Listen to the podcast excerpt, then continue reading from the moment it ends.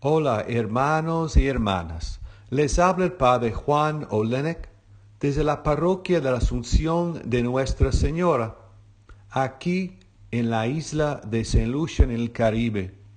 Hoy es viernes, el 19 de febrero, y nos toca el Evangelio de San Mateo, capítulo 9, versículos 14 a 15. Entonces, se le acercaron los discípulos de Juan y le preguntaron, nosotros y los fariseos ayunamos en muchas ocasiones. ¿Por qué tus discípulos no ayunan? Jesús les contestó, ¿quieren ustedes que los compañeros del novio estén de duelo mientras el novio está con ellos? Llegará el tiempo en que el novio les será quitado. Entonces ayunarán. Es interesante que en este primer viernes de la cuaresma, un día por lo cual debemos abstener de la carne, el tema del Evangelio es el ayuno. Los discípulos de Juan Bautista están confundidos con Jesús porque ellos y los fariseos ayunan. Pero los discípulos de Cristo no ayunan. El ayuno es una disciplina y una penitencia muy anciana.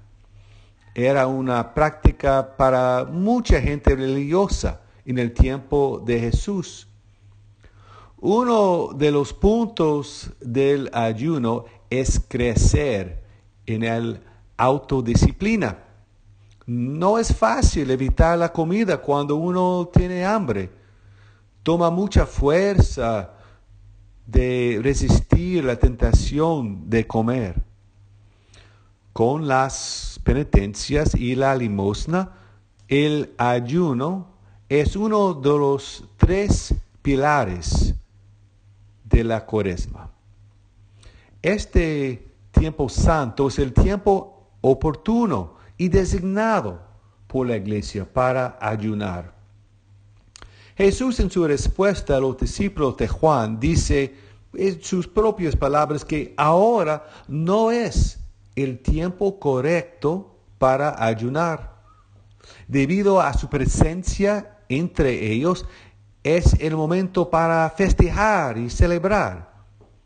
Nadie asiste, a una recepción de, de una boda para ayunar. No tiene sentido. Jesús señala que hay un nuevo tiempo ahora, después de Juan. Juan Bautista predicaba el arrepentimiento. Jesús, por su parte, declara el perdón y celebra la misericordia de Dios. Al comenzar este tiempo de la cuaresma, debemos enfocarnos en esta nueva época del Señor. Ahora es tiempo de aprovechar de las herramientas que la iglesia nos da, incluyendo el ayuno, para poder crecer espiritualmente durante estos 40 días, para que podamos celebrar con Cristo su resurrección gloriosa en la Pascua. Que así sea.